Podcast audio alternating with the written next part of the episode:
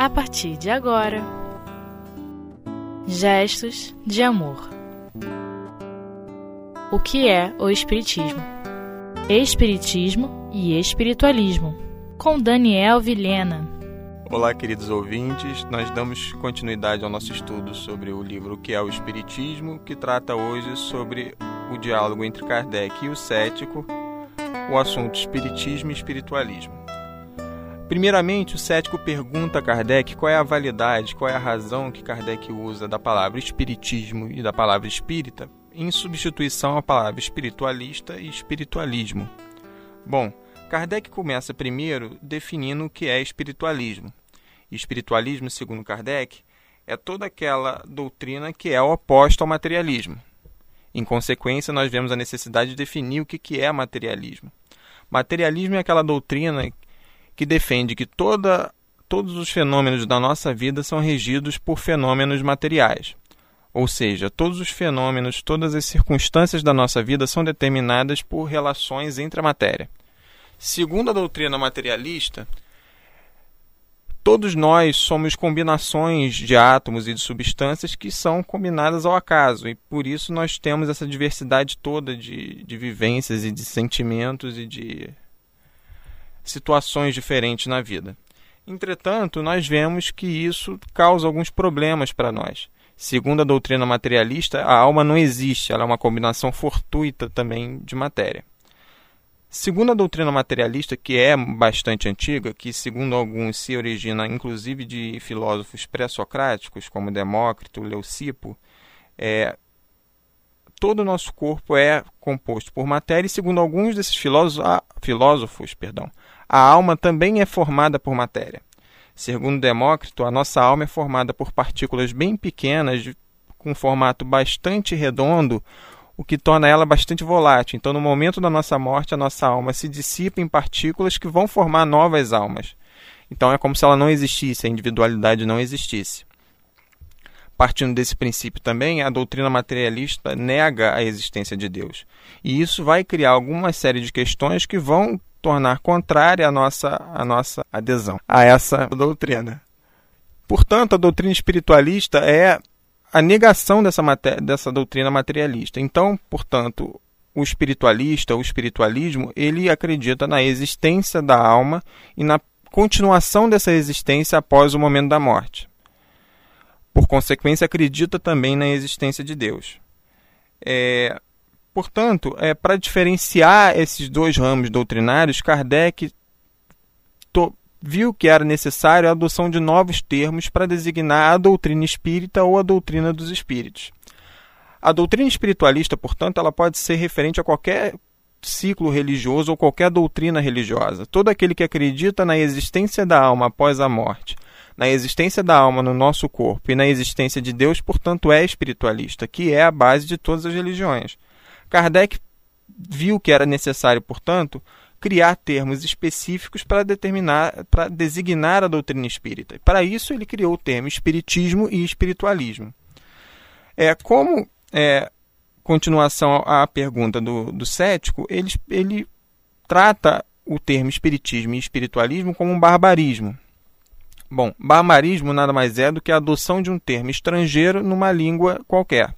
No caso de Kardec, ele tratava o espiritismo como uma, uma palavra oriunda de outra linguagem na língua francesa.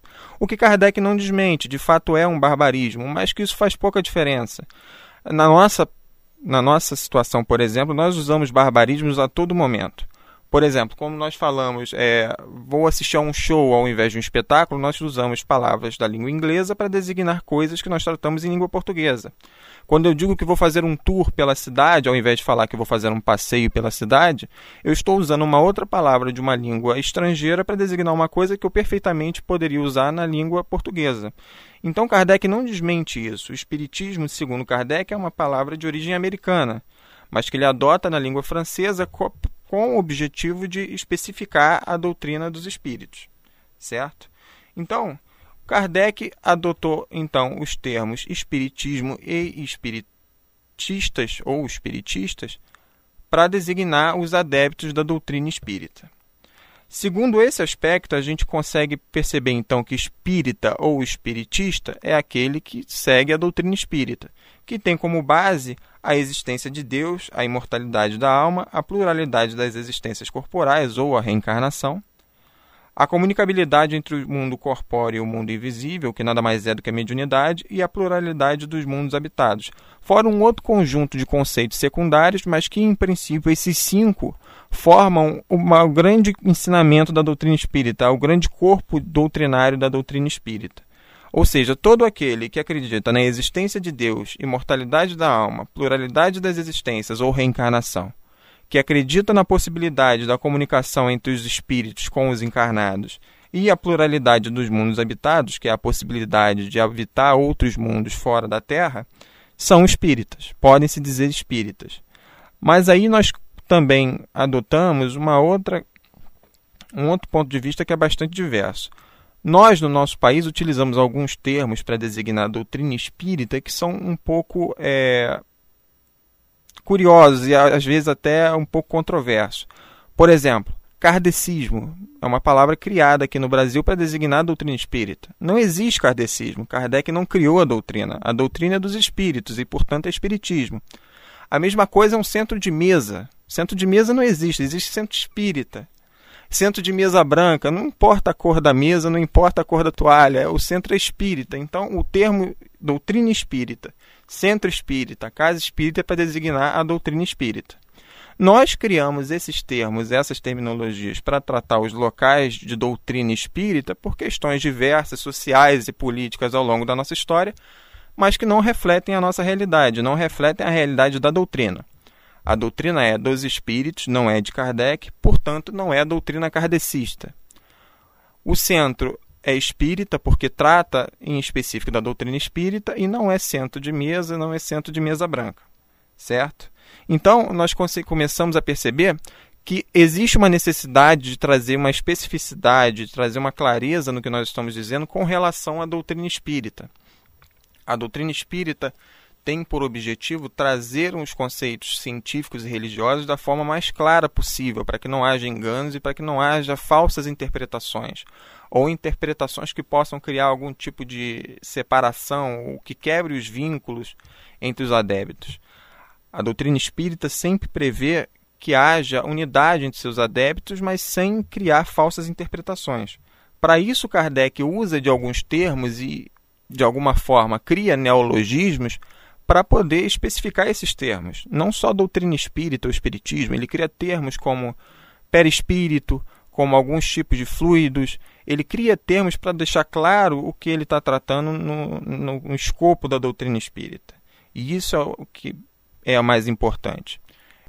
Dessa forma, a gente consegue perceber a finalidade de Kardec na criação desses termos, que foi necessária à época de Kardec e algumas vezes se, se tornam necessárias para nós, como o próprio Kardec trata na introdução do Livro dos Espíritos, logo a primeira frase do Livro dos Espíritos, ele fala assim: para designar coisas novas são precisos termos novos. E isso não foi diferente com a doutrina espírita. Nós percebemos isso de forma bem clara quando nós falamos das ciências e das tecnologias da nossa época. Por exemplo, em informática, a criação de termos novos hoje é uma coisa impressionante. Nós vemos a cada dia equipamentos novos, programas novos que vão criando alguns termos, alguns vocábulos, inclusive verbos, como baixar um filme, baixar um programa. Ou seja, a gente está dando uma acepção completamente diferente ao verbo baixar, por exemplo. Então, nós criamos palavras novas e diferentes para designar coisas novas e diferentes que não existiam no passado e que hoje passam a existir, e nós temos que trazer isso com alguma clareza, mostrar isso com alguma exatidão de sentido. Com a doutrina espírita não foi diferente. O caráter científico da doutrina espírita obrigou a ela a criar esses termos, criar metodologias de estudo, usando termos específicos para tratar de temas específicos. Bom, nós voltamos após o nosso intervalo com o nosso estudo sobre o que é o Espiritismo.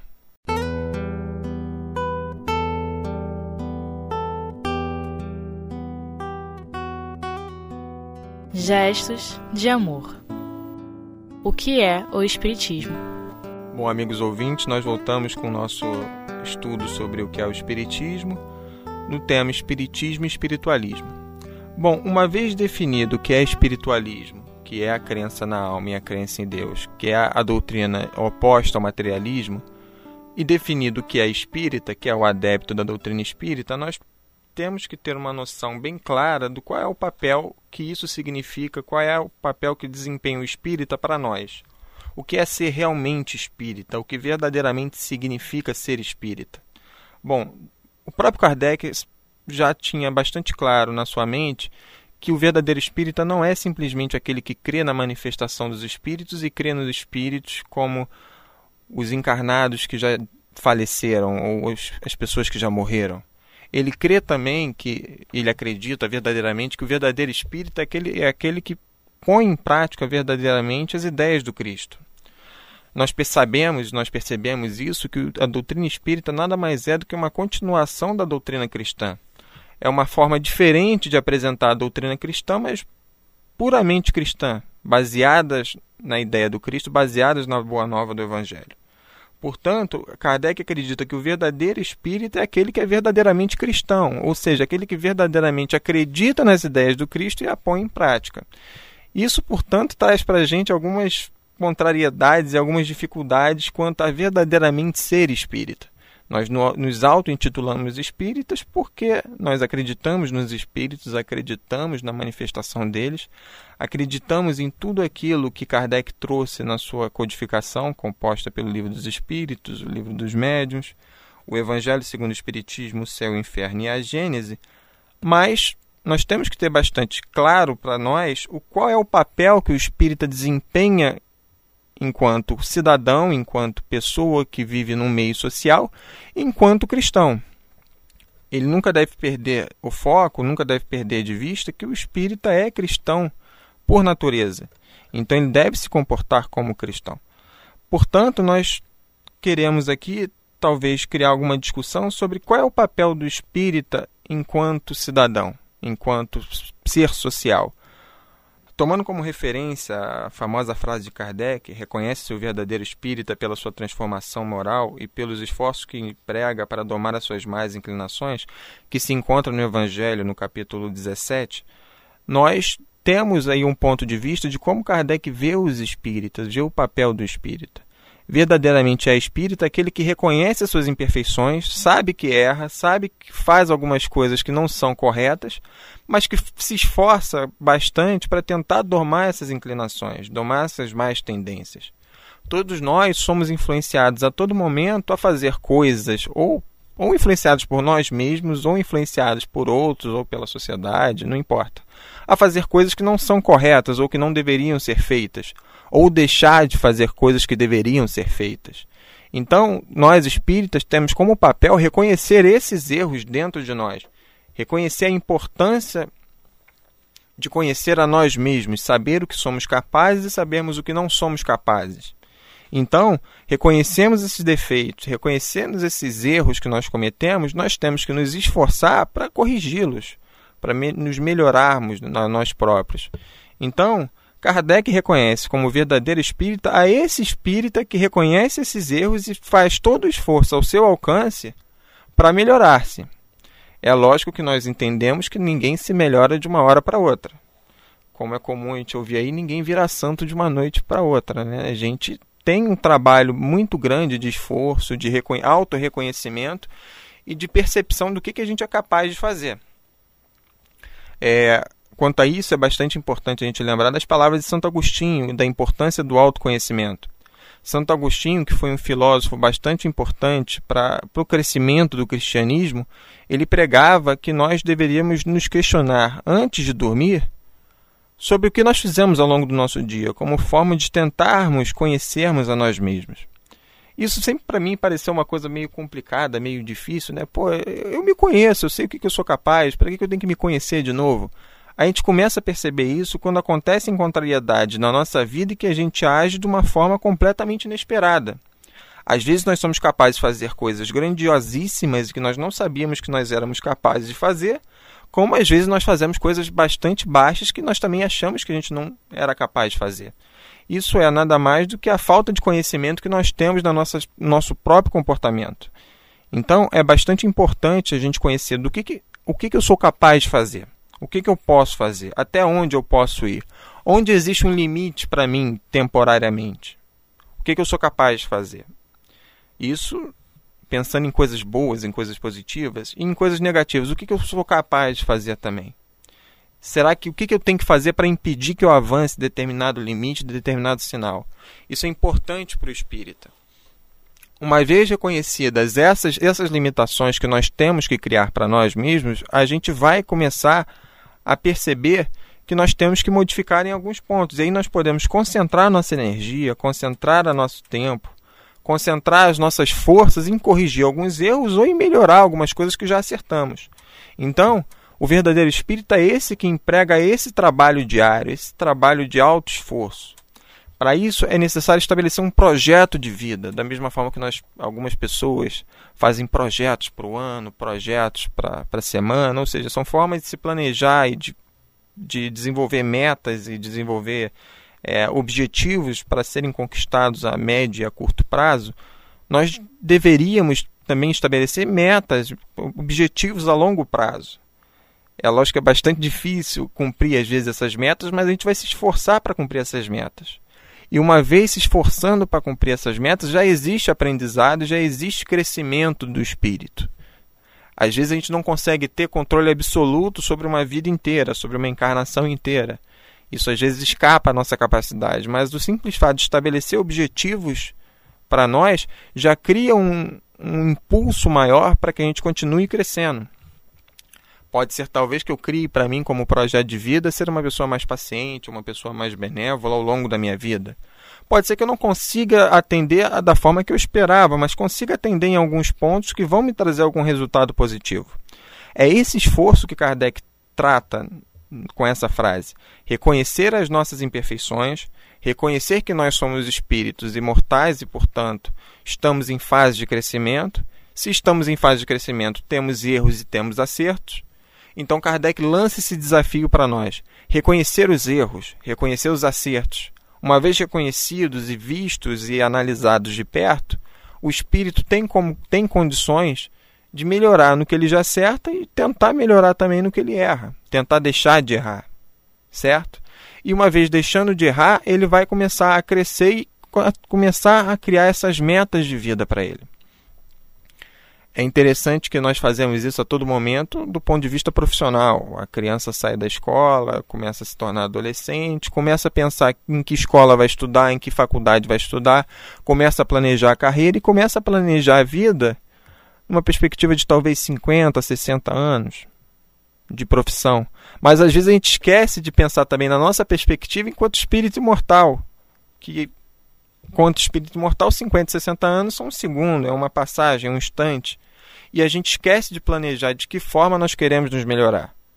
É lógico que pensar do ponto de vista de espírito imortal às vezes é uma coisa confusa para a gente, que a própria ideia de imortalidade é uma coisa bastante abstrata no nosso ponto de vista.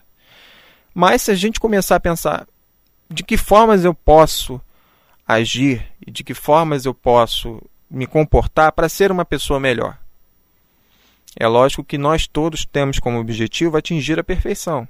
Mas a perfeição também é uma abstração para a gente. A gente não entende de forma clara o que é ser perfeito. Então, a gente começa a pensar: bom, se eu não tenho condições agora de ser perfeito, que condições eu tenho de se me tornar uma pessoa melhor? Em quanto tempo eu posso mudar o meu comportamento, mudar a minha forma de ver o mundo, para poder me tornar, no mínimo, uma pessoa melhor em algum determinado aspecto? Se eu não tenho paciência de aguentar, por exemplo, uma fila no banco, eu posso talvez treinar de alguma forma para me tornar uma pessoa mais paciente, menos ansiosa e talvez conseguir a médio prazo me tornar uma pessoa melhor. Eu não vou me tornar perfeito, mas pelo menos uma dificuldade a menos que eu tenho.